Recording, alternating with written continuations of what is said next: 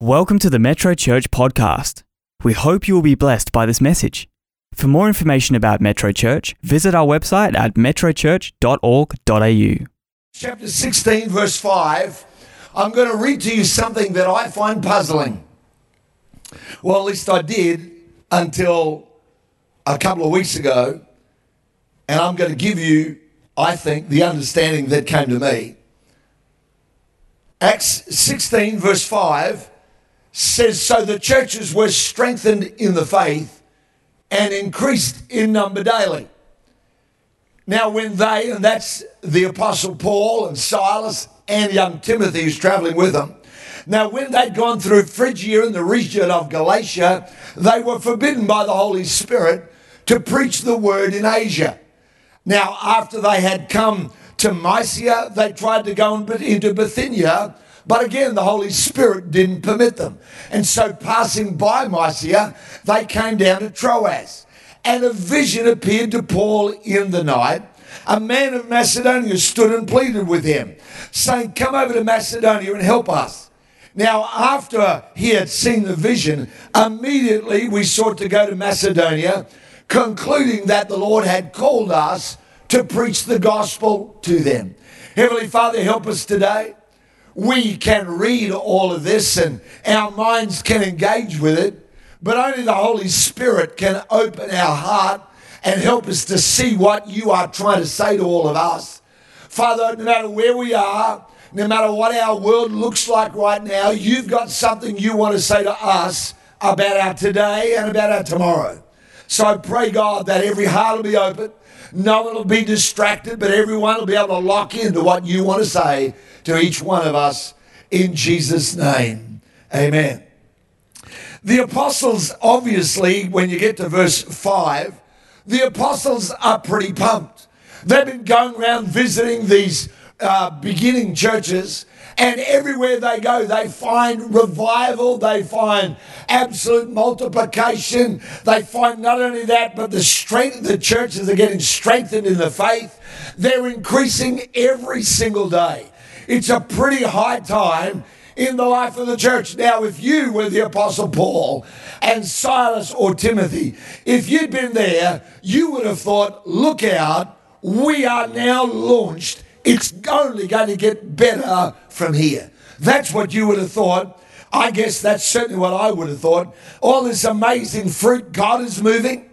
And then while you are praying, or maybe it's not even that while you are praying, but you begin to realize that the direction you are going to go, you are going to go to Asia, was the logical next place for the pioneering Apostle Paul.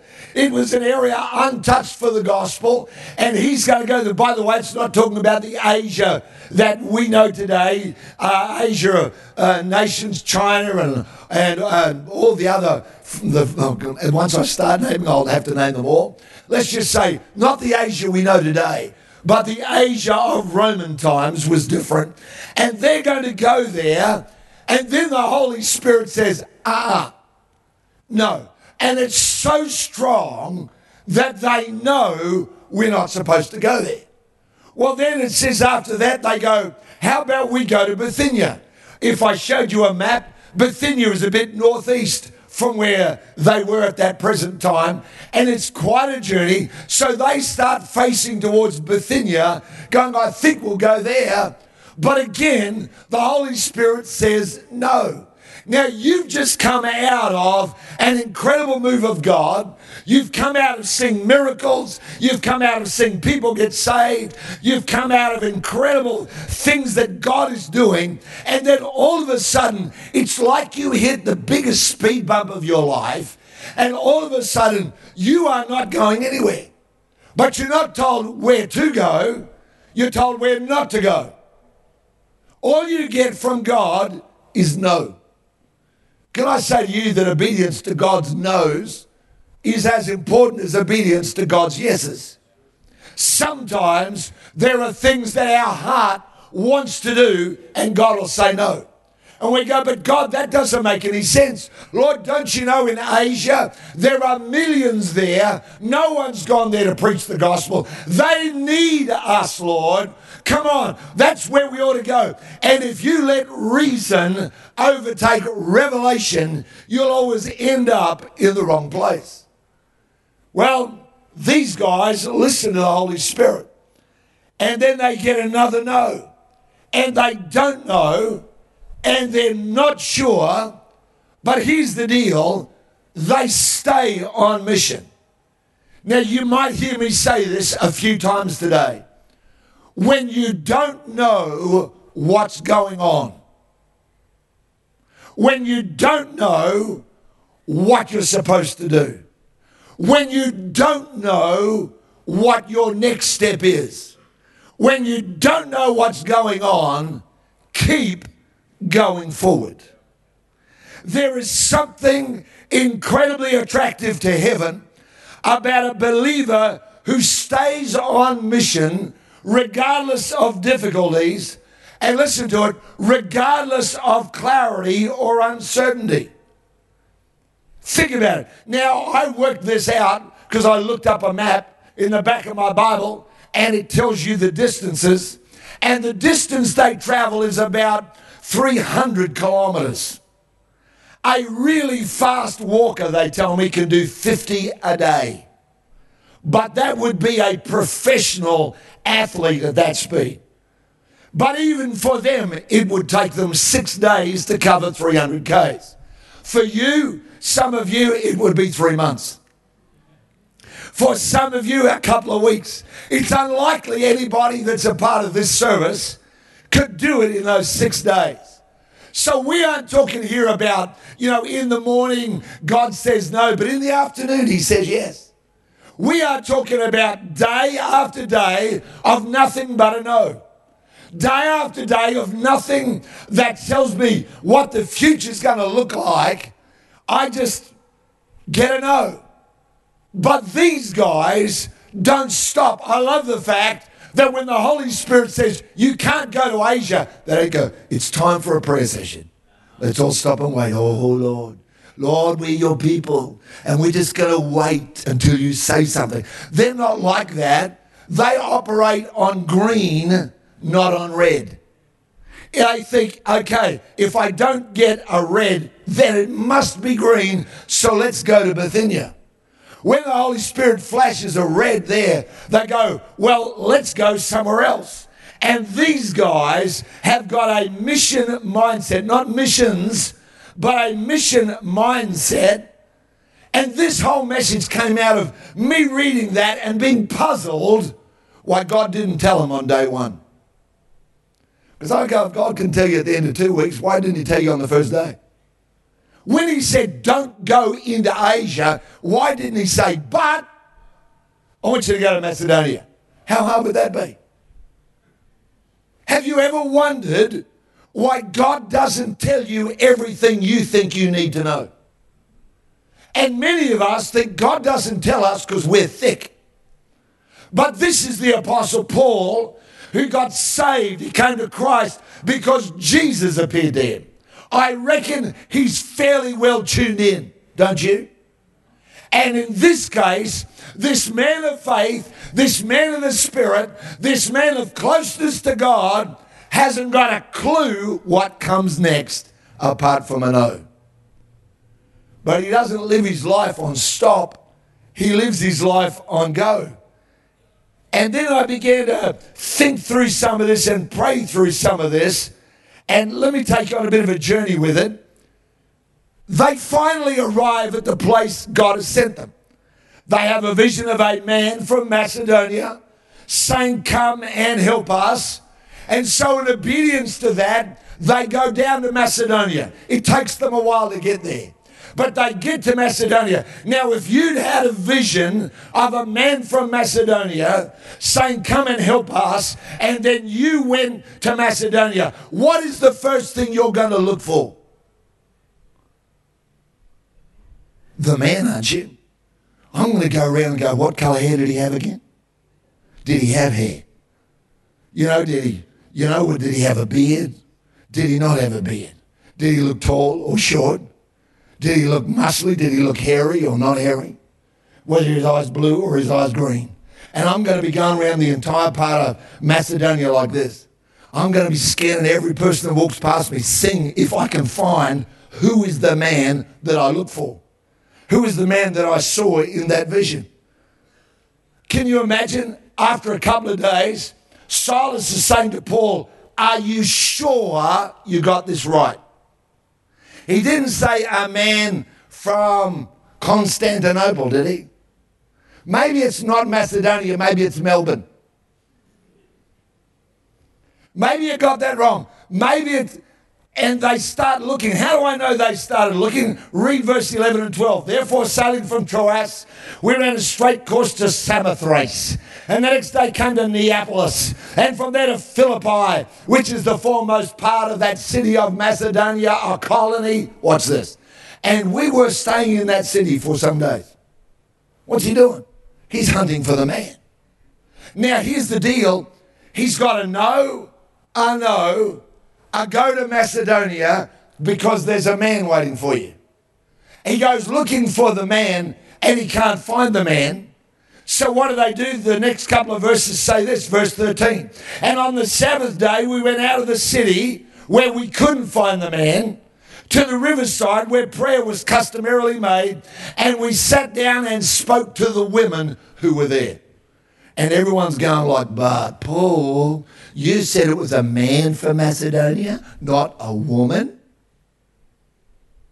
Now, a certain woman named Lydia heard us. She was a seller of purple. That means she was fairly wealthy because it was a, an expensive color. She's a seller of purple from the city of Thyatira. She worshiped God, and the Lord opened her heart to heed the things spoken by Paul. This whole thing looks so random, so accidental, so not according to plan. We're going to Asia. No, we're not. We're going to Bithynia. No, we're not. Well, we're going to Macedonia to meet a man. Oh, no, we're not.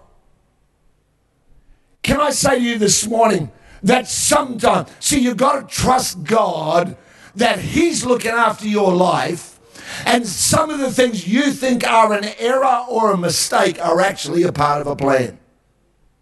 Are you with me? Because some of us, we get into places and things go a bit awry and we get a bit uncertain. We go, What happened to the great plan of God? I've met so many people who, when the, someone gave them a prophetic word, and the very next thing that happens is the complete opposite of the prophetic word. And they go, Oh, that was wrong. No, maybe there's a plan that's a little bit bigger than the one you know about. They're staying in that city for some days. What do you do when you don't know what's going on? What do you do when you're uncertain? Well, when you don't know what's going on, you keep going forward. Amen. So these guys can't find a man. They just go out of the city and go, wonder who we can find. They're on mission. They're staying on focus with what God wants to do. And they go down there and here they meet this woman, Lydia, a wealthy woman, businesswoman. And then the Bible says that her whole household gets baptized. That this woman and all of the ones that are there, she says, stay with us. It's not a man, it's a woman. Don't make the details more important than the mission. But then Lydia comes to Christ. And again, remember Acts 16 5? And all the churches were strengthened and increased daily. And then you've got this blip where everything goes wrong. And I imagine that when they finally find Lydia, they go, oh, thank God we're finally getting it right. Wow, isn't this amazing? Isn't it incredible how we as believers tend to judge whether God is with us or not by whether things are going well or not? Amen? If things are going great, we go, oh, praise God. And we lift our hands higher and we shout louder. We jump just that little bit more. And when things are going bad, we don't lift our hands up. We stand there going, oh, God, where did you go? What happened there? God, there. Oh, God. And some of us don't even come, you know, because after all, God's not moving anymore in our life. Don't make the details more important than the mission. But then they get this whole thing going, and Lydia comes to Christ, and, and Silas is saying, You were right on it, Paul. Yeah, I knew you were. Timothy is only a young guy. He's learning about how to serve God. And I've got no doubt that young Timothy's going, Whew, for a minute there, I thought we'd missed it. He's, he's, we've got it. And that's going really, really well. But then they get followed by a fortune teller, and it's a demonic spirit that is giving her the information. And so the Apostle Paul turns around at one point, rebukes that thing that's in her, and all of a sudden, this girl that's been making money for all these businessmen, due to her fortune telling spirit, all of a sudden, all that income dries up and they get cranky. Are you getting the picture here? Yes, strengthen. No, can't go there. No, don't go there either. Yes, go to Macedonia, find a man. Oh, it's not a man, it's a woman. Oh, oh, great. Oh, no, they come to Christ. Oh, it's amazing. They all get baptized. Isn't that incredible? Oh, no, the girl gets delivered. And they throw Paul and Silas and Timothy into jail. They chuck these people into the prison place. You've got to understand that opposition doesn't mean you're in the wrong place. Just because you encounter, listen to me, just because you encounter a difficulty doesn't mean God forgot your address. Come on. I know I'm preaching really well, and I know that you're getting this, but, but understand for some of you here, just because you've struck a massive pothole in the road doesn't mean you shouldn't have taken that road. Just because you get a no doesn't mean God's forgotten to help you. Just because some detail is not working out doesn't mean God's not leading you. They don't know the details. They encounter opposition. What do you do when you don't know what's going on? Can anyone guess? When you don't know what's going on, you keep going forward. Imagine you're these apostles, all this, this what a non straight line following of Christ. What a challenge it is. And now they're in jail. How on earth do you keep going forward when you're in jail? Well, if you're the Apostle Paul, you go, gee, look, they put our hands in stocks. Oh, they put our feet. We can't get up and walk down to the riverbank to find somebody. But guess what we could do? We've got a captive audience. Literally. Huh? Because the rest of the people in the congregation ain't going to. It'd be like if we, you know, locked all the doors. I can preach as long as I like because you ain't going nowhere. Hmm. Maybe not. So it says in verse 25, but at midnight, Paul and Silas were praying and singing hymns to God, and the prisoners we're listening to them. For I will rise and lift my head, for by his mercy my life was spared. Is that it? The highest name has set me free because of Jesus. My heart is clean. And all these people that were criminals, and his heart wasn't clean and all these people who didn't know the name of Jesus are listening to a couple of guys have their own worship service because it doesn't matter how many of you there are. And they just get together. That's why some of you that are online and there's only one of you in the lounge room or there's only two of you there. And you go, Well, I'm just a spectator. Oh, no, you're not. If you're worshiping with us, if you're engaging with us, you are not a spectator. You are just as much a part of what God is doing as if you were in the front row of the building. These people are there saying, you know what? When you don't know what's going on, keep going forward. And so they begin to sing, they begin to praise, and all of a sudden, many of you will know the story, is a gigantic earthquake happens. But it's an intelligent one, like everything God does is. Because instead of destroying the building the only thing that gets broken is all the chains. Can you imagine? That's a pretty particular earthquake. Hello? This is like a laser earthquake. The only thing that gets broken down are all the things that are holding them in place. The jailer, because he's a Roman and a public servant, he is responsible for the lives of those that he has charge over. And if they escape, he has to forfeit his life for theirs. And so the Bible says he's about to kill himself. And Paul yells out a word of knowledge. He says, Don't kill yourself. We're all here. Now, honestly, I've read this story a hundred times, and I still think the greatest miracle is not that Paul and Silas get free and stay, but it's that all the other prisoners get free and stay. There is not a mass breakout, they all just stay there. How? Why? I don't know. Maybe the Holy Spirit just goes, no, stay. And they're all there. Out comes this jailer. Now remember, they went looking for a man. They couldn't find a man. After many days, they go and find Lydia. She comes to Christ and a whole household. They get the girl delivered. They end up in jail. There's nothing about this story that looks like a steady upward track. Kendall said to me the other night that the Lord spoke to him at one point because he was looking at other people who, who looked like their life was on that steady track. And the Holy Spirit said to him, I took you a different path. Can I just say thank God for all the believers that are willing to follow a different path? Amen. Can I say thank God for all the believers who don't go, God, if you don't bless me, I'm going to stop following? Can I just say, thank God for all the believers that go, God, I don't know what's going on, but I'll keep going forward.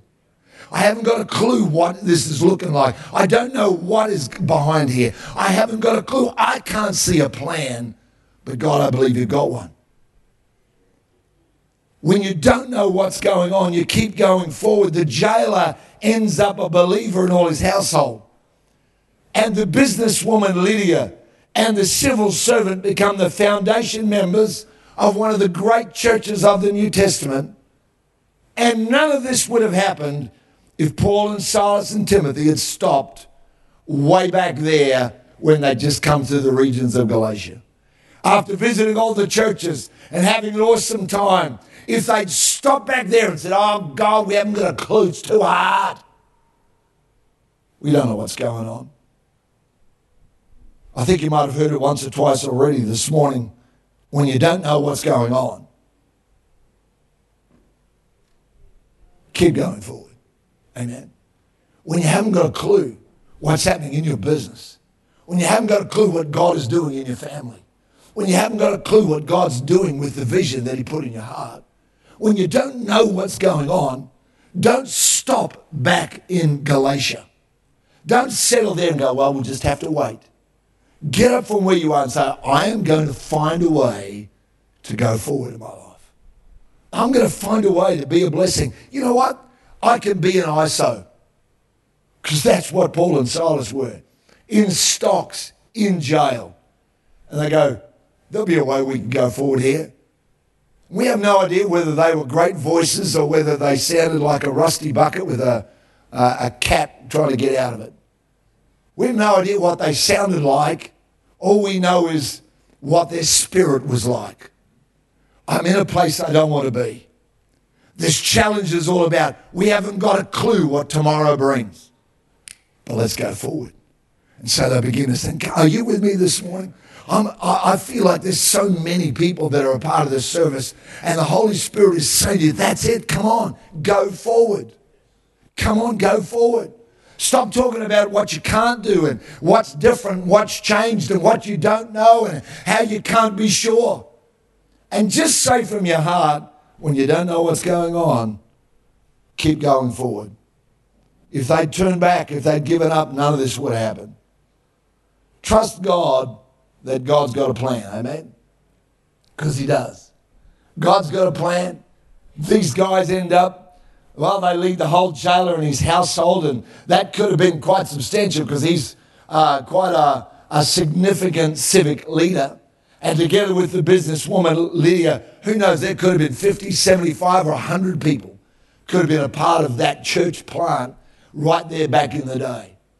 And all came out of a couple of guys going, you know what? We're not going to worry about what we don't know.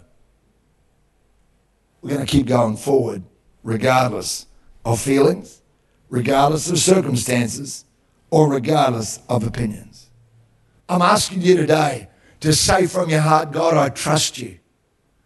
God, I don't know how this is going to work out, but I do know you're in charge. And I trust you for it. I'm going to be a blessing no matter how it looks. I'm going to go forward, Lord, no matter. I think there's something about that spirit that heaven absolutely loves. I think there's something about people that, you know, you can knock them down and they just get up looking for another opportunity. That's what Paul and Silas and Timothy are like. What a brilliant, brilliant spirit. Father, I pray this morning for people that are a part of this service. And Lord, it preaches simply, but living it out is not always simple. These people would have been confused, wondering, going, How come we don't know? God's told us so much. Why isn't He telling us this? And yet, Lord, they trusted you. And Father, I pray today for people right around the world that are a part of this service, people that are in this building right now. There are many of them who are saying, I don't know how this is going to work out. But God, I trust you. I feel like this morning, so certain that many of you that are a part of this service, this is exactly where you're at. You've been saying these kind of things in your thought life. God, I just wish I knew. God, I just wish I knew. I wish I knew when. God, if you tell me how. And you wonder why God has not revealed to you. Can I say to you, this story is not about God's direction. It's about the heart of going forward, regardless of direction or lack thereof. Father, we want to live great lives. Like great lives for you, not great lives for ourselves. We want to live a great life for you. I pray for people, Lord, that are a part of the service that have never said yes to you. They don't, they've never really started. For some of them, Lord, they might think faith is a hurdle too high to jump over. They're not sure if they can adjust their mind or their past to be able to believe. And yet, Lord, you don't tell us that believing is a mental thing that we've got to get around. You say it's a thing of the heart. We trust you. So I thank you for those right now in Jesus' name. Amen. Amen. Some of you, that prayer I just prayed will speak to where you're at. You go, I don't know Jesus. You might know a lot of religion, a lot of people do. But you might not know Jesus for yourself. The Bible doesn't never talk about a Jesus that wants to just sit in heaven and observe. The Bible tells us about a Jesus who got down out of heaven and came to the dirt of earth. When you read the Gospels, you find that the kind of people Jesus worked with and walked with were not the elite. They weren't the people that everybody else, you know, admired. They weren't the influences. It was people like a fisherman who was known for fighting. It's people like Judas, who was a political activist trying to overthrow the Romans. It was people like Thomas, who, for whatever reason, had grown up without any kind of faith. He just worried about everything, cynical about everything.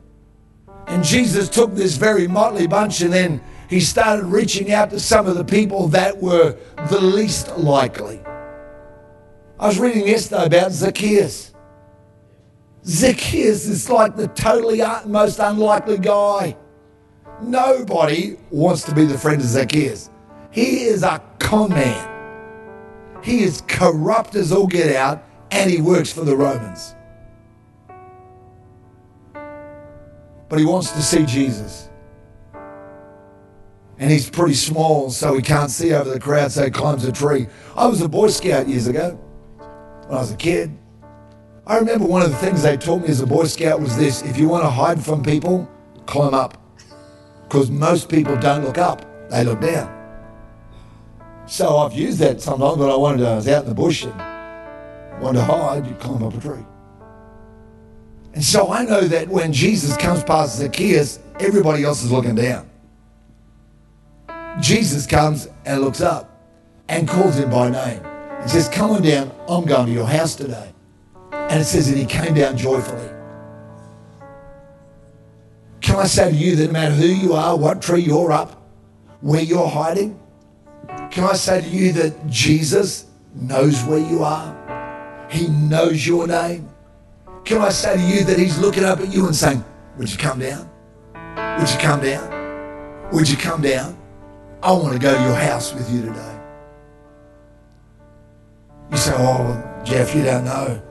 That would be so hard for me. I've spoken to people literally that were in organised crime, came to church and said, Can I talk to you? I've spoken to people that were long time into prostitution or drugs, all kinds of stuff, and they all got the same question. They all say to me, But how could Jesus help me? And I say, It starts with a yes. It's not a matter of getting rid of yesterday, it's a matter of saying yes to Jesus and the tomorrow He has for you. If you'll say yes to Jesus, He will go home to your house with you today. It's as simple as that. I know it sounds too good to be true. I know that. But it's true.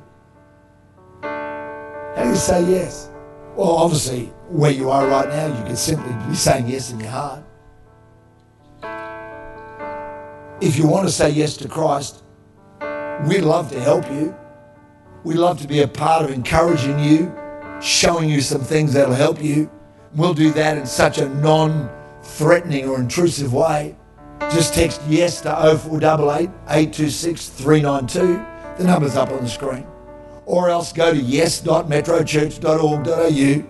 When you do that, the next day after it, we will send you a Bible verse different every day, a prayer different every day for 30 days. You can opt out whenever you like. It comes from our church, it's not from anyone else. Sebastiano, wherever he is, oh, there he's down there, Sebastiano Rashida.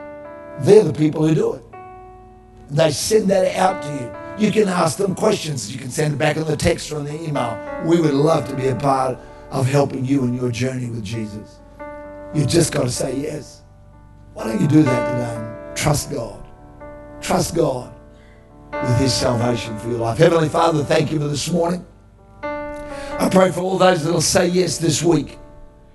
People in this service right now, and others, Lord, that will log on to the YouTube channel or the Facebook Live or some other part of it.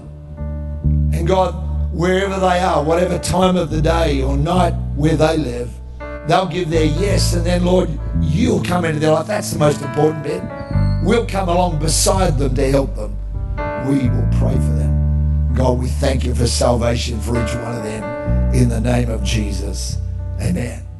Can I just ask if you're in the building? Because people every week, I know, I never get tired of saying to every single week, people yes text at the oddest of hours, 2 a.m. on a Friday morning, someone yes text. You know, in the afternoon on a Wednesday, someone yes text. Comes in every single week.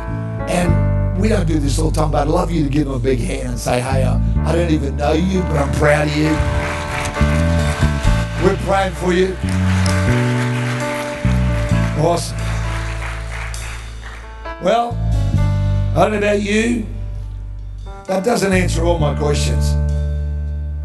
What I really want God to say is, Geoff, I'm going to tell you every evening exactly what the next day is going to look like. But so far, He hasn't done it yet. I've discovered that the Christian life's a life of trust. Amen. And so we're just going to keep doing that. Come on, team. We're going to stand and sing together this great song, Praise in the Gardens. It's a beautiful song. Praise doing that for you. If you need prayer in the building, come forward. We'd love to pray for you at the end of the service. Pastor Bruce is going to be online praying with people there. If you're one of those people that I spoke about earlier, up all night with pain or with those worries, anxieties, if you're in the building, come. We'd love to pray for you. And uh, if you're online, just do that through Pastor Bruce down there. We would love the opportunity to be believing with you. Amen.